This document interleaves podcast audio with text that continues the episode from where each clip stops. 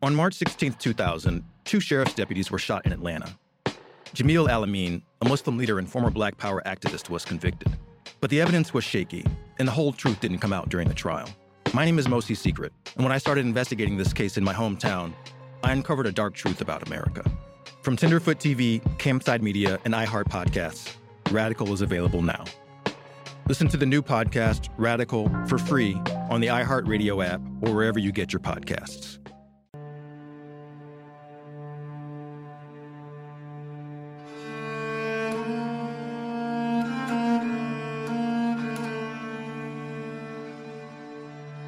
David Mack was an LAPD officer who had once been a world class class track athlete. In fact, he was number one rated uh, 800 meter runner in the world. And right before the 84 Olympics, hurt his leg, was persuaded to join the LAPD, and had a pretty impressive police career, it seemed, uh, until he was arrested for one of the biggest bank robberies in LA history, which he was caught on film committing. And after that, it was it came out very quickly that he was a member of the Bloods gang, mm-hmm. was a member of the Nation of Islam, which pro- he proclaimed both those things immediately after his arrest to other inmates and, and to the cops as well, uh, and had this connection to Death Row Records, right? Uh, which really was something he grew up with because he and Suge Knight grew up in the same neighborhood. When he was arrested for the bank robbery, got a lot of clues that linked David Mack to Biggie's murder and linked a, a civilian associate of, of uh, David Mack's as well. He's ruthless, man look at, I mean, what did he get nailed for while at Rampart? Nothing. Uh, the bank robbery. We know for a fact there were other people involved in that bank robbery. That guy kept his mouth quiet. He never cooperated. He never admitted it. And he went to trial and he did his 14 years or whatever in federal prison and they never found the money. I mean, that tells you the, the, the mental makeup of that guy. He's capable of anything. As we ended production of season one of the dossier, I had begun a quest to track down the alleged co conspirators of the plot to murder Biggie, notorious ex LAPD officers Rafael Perez and David Mack. After being unable to locate Perez, who now goes by the name Ray Lopez, I wasn't feeling all that confident about my chances of getting Mack on the phone. I dialed the first of a few possible phone numbers that I tracked down for David. Hello? Is uh, David Mack there? Yeah, this is David. How are you, sir? My name is Don Sikorski. I'm a television producer in New York City. I was okay, Don. How are you?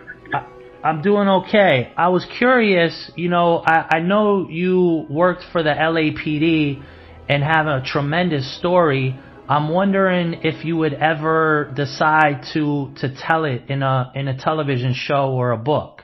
More in the book. Are you working on a book? Um, no, but see, there's there's one version now, but it's more on athletics about a personal friendship that a person had with me. Uh huh. That and that was your, with your time at the Oregon Athletics when you ran track. When you ran track. Yeah. And so you not the stuff you're interested in. You wouldn't be interested in telling your story in a on a platform or on a TV series. You'd be more interested in a book. Well, um, I'm not saying no. I see. It would it would have that to would be, be what the what the deal was. There you go. Of and course. and have people approached you in the past? Yeah. And you've you've turned everyone down? Uh, more or less. Yeah. I mean that's why we're here now. yeah. And is and is that and is that because it was it all came down to money, the deal was not, or they just weren't serious enough? A combination of a combination of the both. Bad, um, um, control, um, just a lot of things like that. Yeah. But yeah. Put your cards on the table and I'll bet what you have and Uh-huh. we come to an agreement. And as far as the the stuff that went on at the LAPD, are you willing to go down that road and talk about that stuff? Is there anything that prevents you from talking about that stuff? Um, I don't think so. Okay. We have to explore that. Yeah. Okay. Well, how about this? I'm I'll put an email together um, w- with with what I'm thinking, and we can go from there. How about that? I like that. Let's start a dialogue. Okay, David. Thank you. As I hung up the phone, so many thoughts raced through my head. I have to admit, even in that brief initial phone call, his charisma was evident. It was easy to see how this man became one of the ringleaders of the criminal activity inside the LAPD that ended with a takeover style bank robbery like the Michael Mann movie Heat. David Mack, for 20 years, has been an enigma. While Mack is much older than he was during his criminal heyday, statements from many of those questioned about Mack also ran through my head. Nino Durden, a cop he worked with, when questioned by FBI agent Phil Carson, stated simply, You don't fuck with Mack. Hardened gangsters inside federal pens told investigators that they wanted no part of going against Mack. with one telling them, Yeah, prison is a long time, but dead is forever. I needed some advice on my next step, so minutes after I got off the phone with Mack, I called Phil Carson. Hey, buddy. Talked with you, huh? yeah, for 10 minutes.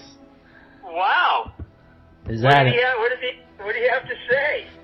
You know, so you can you could tell me if you agree with how I played it because I felt playing it the other way would have just got the the phone hung up on my face, you know?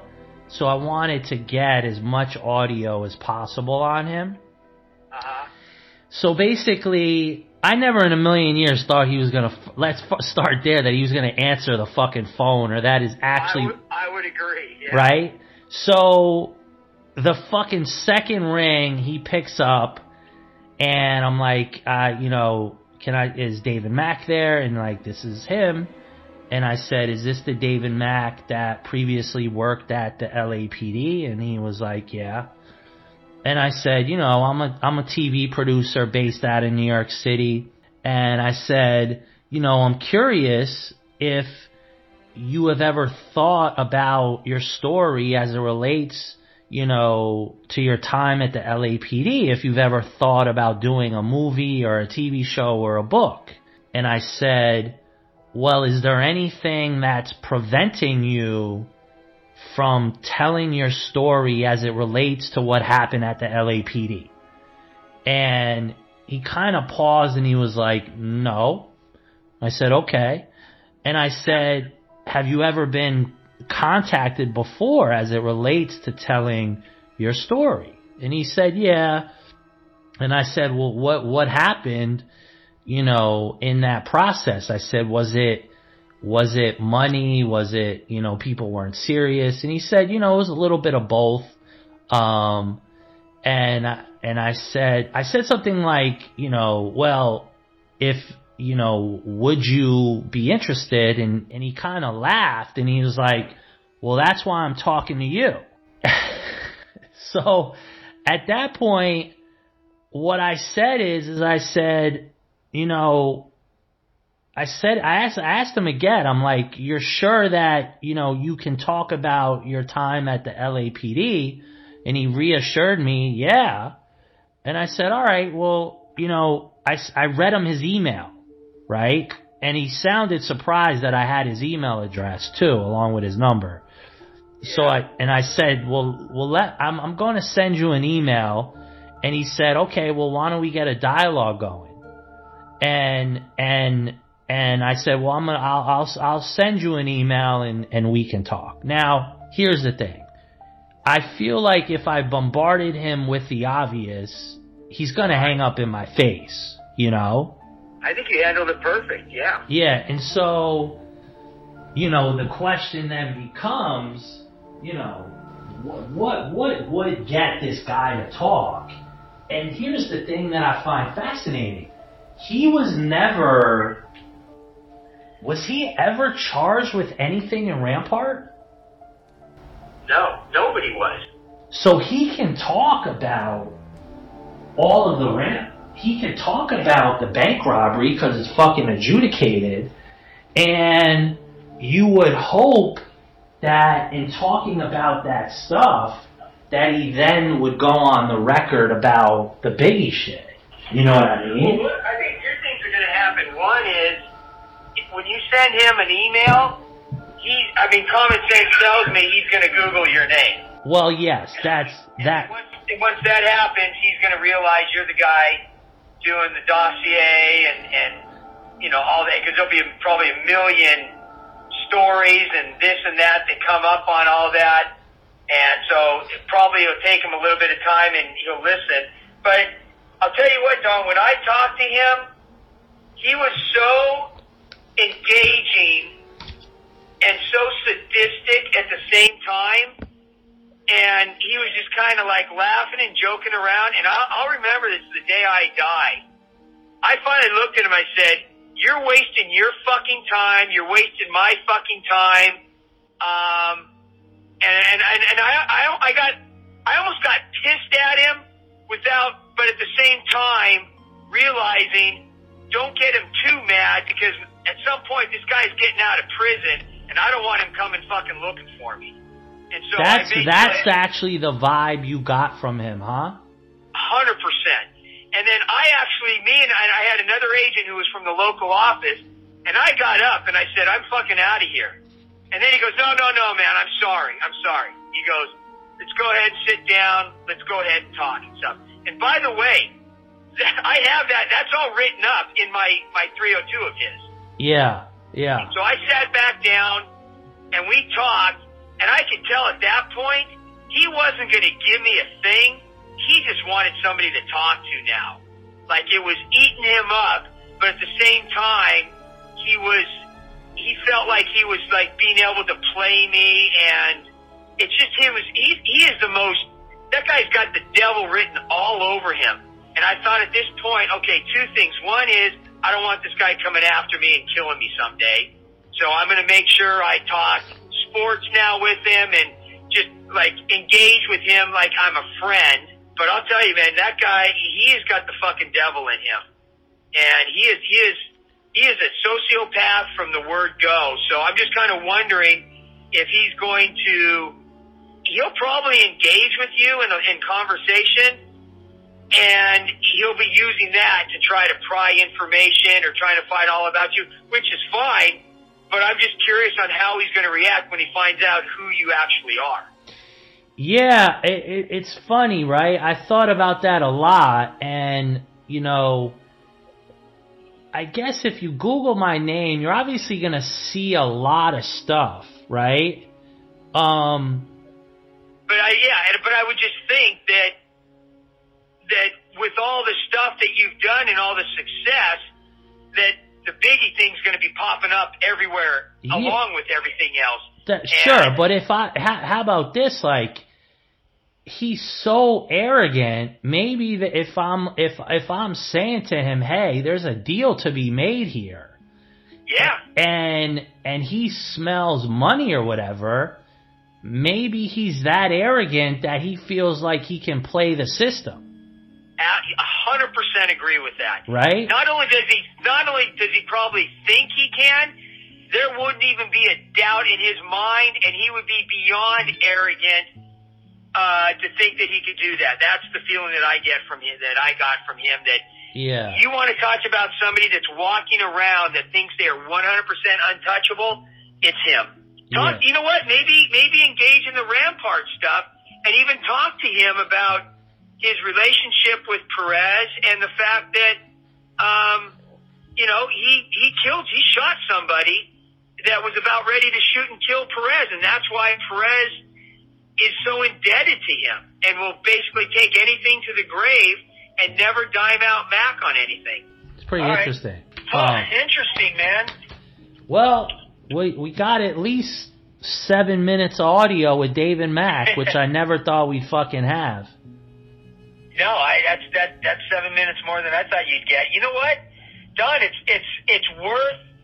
Um, yeah, it's worth trying to engage in a conversation with him It's because it's worth playing it out. Yeah, it's worth. absolutely, there's no downside. Yeah, You got his ear, so I mean that that's that's a that's a that's a big uh, a big plus right there. That's a good catch. yeah. I'm gonna I'm gonna just go and write an email because it's just fresh in my mind right now, and I'll call you back. I'm gonna write an email to him and just see what comes of it. Yeah, cool. Let me know. Okay, I'll call you right back. I'm always traveling, always on the road, and the first thing I do whenever I get settled into a new city is I DoorDash items I know I can't live without. And it almost feels like home. Water, alcohol, a charger from my phone, snacks, food from delicious local restaurants, and breakfast in the morning because you can't cook when you're living in a hotel. DoorDash, your door to more.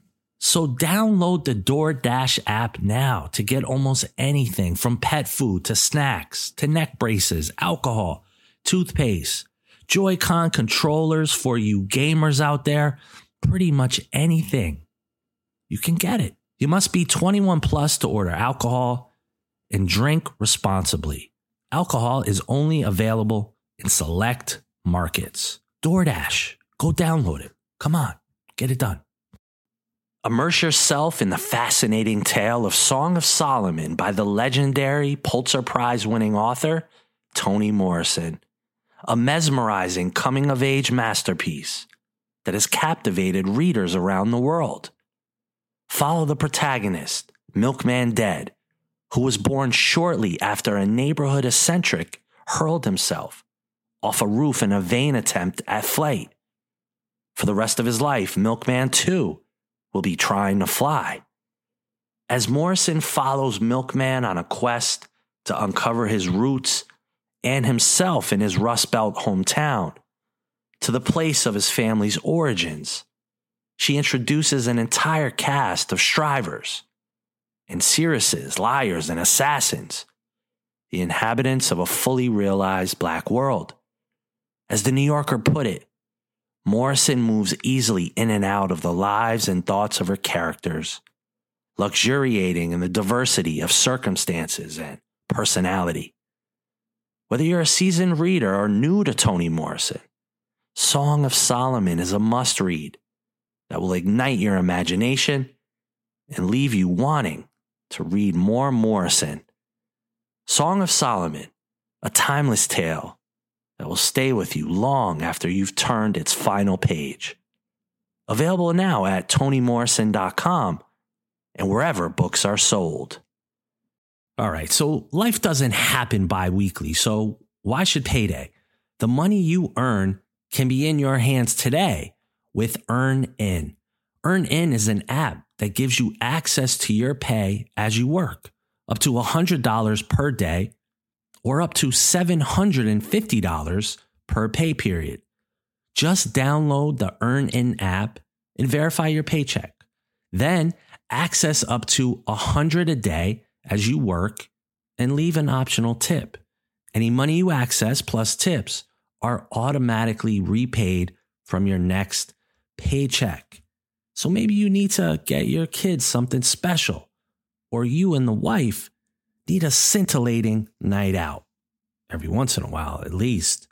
So download EarnIn today, spelled E A R N I N, in the Google Play or Apple App Store. When you download the EarnIn app, type in the dossier under podcast. EarnIn is a financial technology company, not a bank. Subject to your available earnings, daily max, pay period max, and location. See earnin.com forward slash TOS for details. Bank products are issued by Evolve Bank and Trust, member FDIC.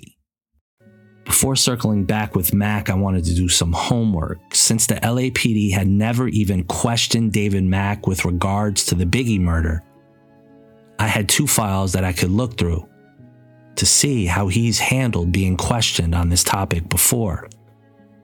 I had the FBI 302s from his prison interview with Phil and another FBI agent, plus his deposition from the civil suit brought by Voletta Wallace.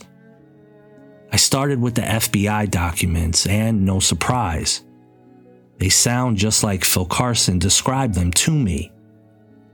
Here are a few excerpts. This is what Carson wrote in his report, and I quote Mack was completely surprised when Carson sat down with him, as he had not had a visitor in the year he'd been at Talladega FCI, the federal pen. For somebody who was in solitary confinement because he was jumped by six inmates and stabbed several times at his previous location, he seemed very upbeat and happy. Mack was advised that the reason Carson was there to speak to him had nothing to do with the bank robbery, but any information he had regarding the Biggie Smalls murder. In a nine year career that David Mack had, I believe he was an LAPD officer for about like nine years or something like that. Um, only twice did he take uh, family illness days. Once was before and like you said, once before and after the bank robbery, and the day before and day after of the Biggie killing. Now, come to your own conclusions. Is that a coincidence? You tell me. Carson advised Mack there are several people who have stated he's involved and he helped orchestrate the murder, and that this would be an opportunity for him to clear his name. Now, when he was asked if he had ever done off duty work for Death Row Records or Suge Knight, Mack stated he hadn't and had never met or associated with Knight. Mack denied ever meeting Reggie Wright Jr. or ever working for Right Way Securities. When asked about his relationship with Kevin Gaines, Perez, Sammy Martin, Mack stated, Say hi to Perez. He asked how Martin was doing and denied ever knowing or associating with Gaines. When advised that Sammy Martin wasn't doing so well, that he was looking for work, Mack stated, uh, It's too bad, in a very sarcastic way. Mack did add that if Carson spoke to Rafael Perez to tell him, Mack says hello. Mack was asked about his relationship with Harry Billups, aka Amir Muhammad. Mack stated he met Billups in 1979 while at the University of Oregon. Asked why Billups began going by his Muslim name, Mack stated he had just started practicing Islam and that Mack also started reading up on it. Mack stated he wasn't really good friends with Billups once he came back to LA and became an LAPD officer. Carson reminded him that Billups is the godparent to his children. Mack laughed and again avoided the question. When asked why Billups was the first person to visit him in jail after he was arrested for the bank robbery, Mack again smiled and started joking about something completely unrelated. When advised by Carson and the agents that they weren't there to tell jokes and laugh about this, that this was serious stuff and that Mack is lying about everything being talked about, Mack became very upset. After a few moments, Mack apologized and stated maybe they needed to take a one hour break and start over again. Carson advised Mack he had already wasted enough of his time and that the interview was going to end. Mack suddenly had a change of demeanor and began speaking freely, not necessarily telling the truth regarding his track days in college or what he planned to do when he got out. When asked if he recently heard about a murder he committed with Perez that was originally ruled a good shoot by the LAPD, that this was in the newspaper and the LAPD made a $150,000 settlement with the victim, Mack again just laughed. When asked what was so funny about this incident, he stated, LAPD is just messed up. When advised that this investigation is looking into whether the LAPD or other law enforcement agencies had any involvement with death row records, and in particular, any officers working at the Petersen Automotive Museum the night Biggie was shot, Max stated he didn't know anything regarding this. Only what he read, in particular, what former LAPD officer Russ Poole has stated. Max said it's completely false. When asked what information he had read that is false, Mack again just laughed and smiled and avoided the question.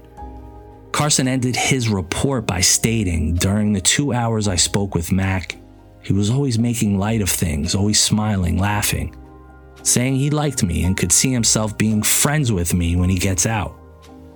Carson wrote, basically, he came across as a cold blooded killer, who could shoot you in the back with a smile on his face. Why does anybody, let alone a police officer, have three silencers for guns? Um, I'll let people read into that what they want, but is that normal? Absolutely not. The next thing I did is I read through the deposition that was conducted by Rob Frank, one of the attorneys in the civil suit. No surprise. Mack denied anything and everything regarding his involvement in the Biggie murder or any connections to death row. However, one portion of the deposition definitely caught my eye. When he was questioned about his legal counsel and how it was paid for, here's what he said. Question Is it true in your criminal defense you were defended by Donald Ray? Answer by Mack. The fifth.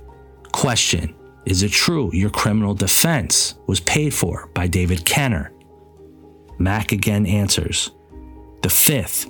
Question Is it true that Mr. Kenner received the money from Suge Knight for the defense of the criminal case brought against you? Mack answers one more time. The fifth. For those of you that are unaware, Donald Ray was part of David Kenner's legal team in the famous Snoop Dogg murder trial. David Kenner, you know what I'm saying, put on the bomb, bomb case. Donald Ray, Marshall Morrissey, Paul Palladino, the whole dream team. Donald Ray also represented other death row artists in criminal cases and even represented David Kenner himself when he ran afoul of the law. Needless to say, it's more than suspicious that when he represented Mack in the bank robbery case, Mack refused to deny that his legal defense was arranged by Kenner and paid for by Suge. All in all, though, after looking through the interviews, it became pretty apparent that coming at David Mack directly regarding the Biggie murder was a brick wall. I gave Mack a call one night as we continued our conversation.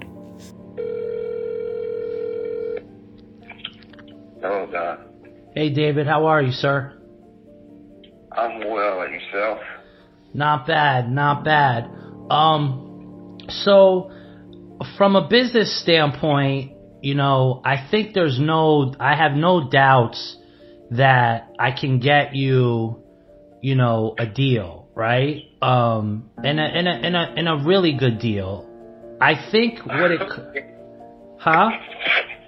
I, I would say I was just laughing that you enhanced that, you know, to a really good deal. I'm like, okay. As we continued to discuss business parameters and a potential deal, David would occasionally expand the conversation a little closer to home, including his answering a point that was disputed by Reggie Wright Jr. in season one of the dossier. The idea that David Mack didn't grow up in Compton. And then I think if you tell me, hey Don, this is what I really expected or wanted in order to tell you know, my story because I know my story has value. It's a story that spans, you know, a very long period of time, starting in Oregon and, and going through, you know, my time in the LAPD, um, my time as it relates, you know, to your prison sentence, all of these things, right? This is a massive story. My question is, you say starting from Oregon, why do you cut out my childhood growing up in Compton my adolescence. You don't think that's relevant? Um, it's the foundation of everything. Yes, David. I, I didn't mean to like say I that wasn't something I wanted to cover. That that that to me I think arguably you could make an argument might be the most fascinating part of it. Let's let's start there. So in growing up in in in Compton, um, is is that something that you think really defined your life or no? Of course. Yeah. Yeah. I mean, the whole, sometimes I look back, I look like right now, and I think um, per population, that city might have some of the most talent that's ever come out. Of course. I'm just talking about academics. I'm talking about sports. Yeah. Entertainment. Just for such a small area per capita, they may, we might have produced some of the greatest people, you know, around. Just like, damn, what is it in the water or what? He also confirms something that many of us have speculated for years. The Rampart scandal was really just a cover up of a much greater criminality inside the LAPD. The other part of the conversation is in telling your story, right? As it relates to Compton, as it relates um, to Rampart, the LAPD, the bank robbery, etc. Is there anything that you won't talk about? That I won't talk about. Interesting. I don't know. If that would depends on legalities. That's what I. That's what I'm. That's what I'm yeah. saying. Is like, is is is there anything? And and obviously, John, this let's be upfront because you don't know me other than the, the image that you read. So what has infected you or may not infect you, I don't know. I hear you. So you'll talk about okay. Rampart?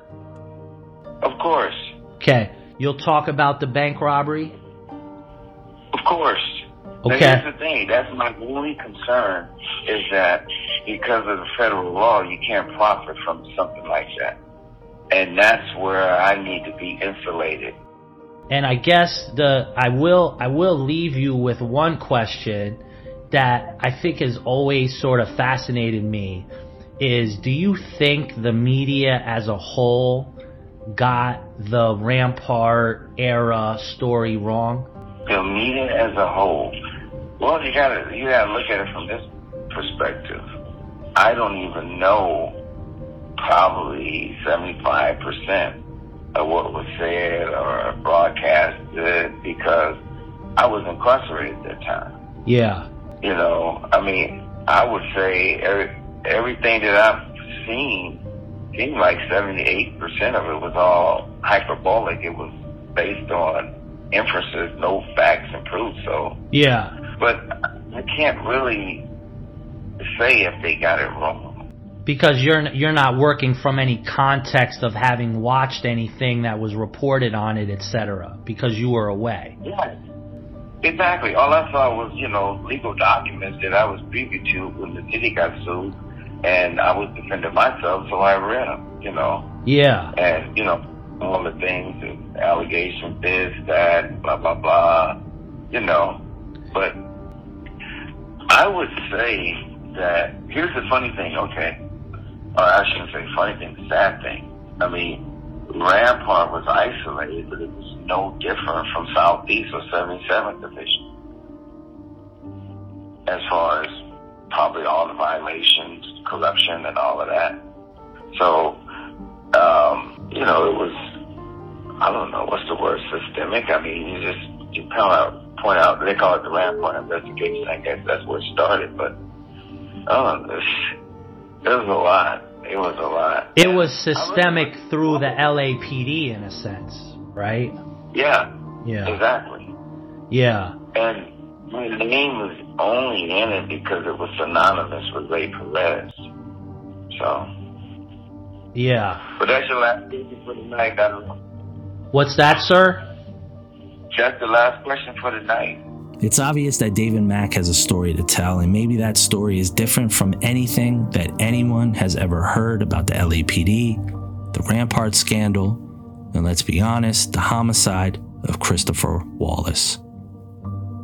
I know for sure a few things. Although the LAPD will do anything in their power to cover up the murder of Big, it still is technically an open homicide investigation, and thus, there is no statute of limitations on that crime. Everything I've done on this podcast has been to just present all the evidence that exists. And I do know that Phil Carson and his investigation is unimpeachable, it's upright, and he did a thorough investigation. I hope to find the amount of money that David Mack needs to tell his story, but I also am cautious right now.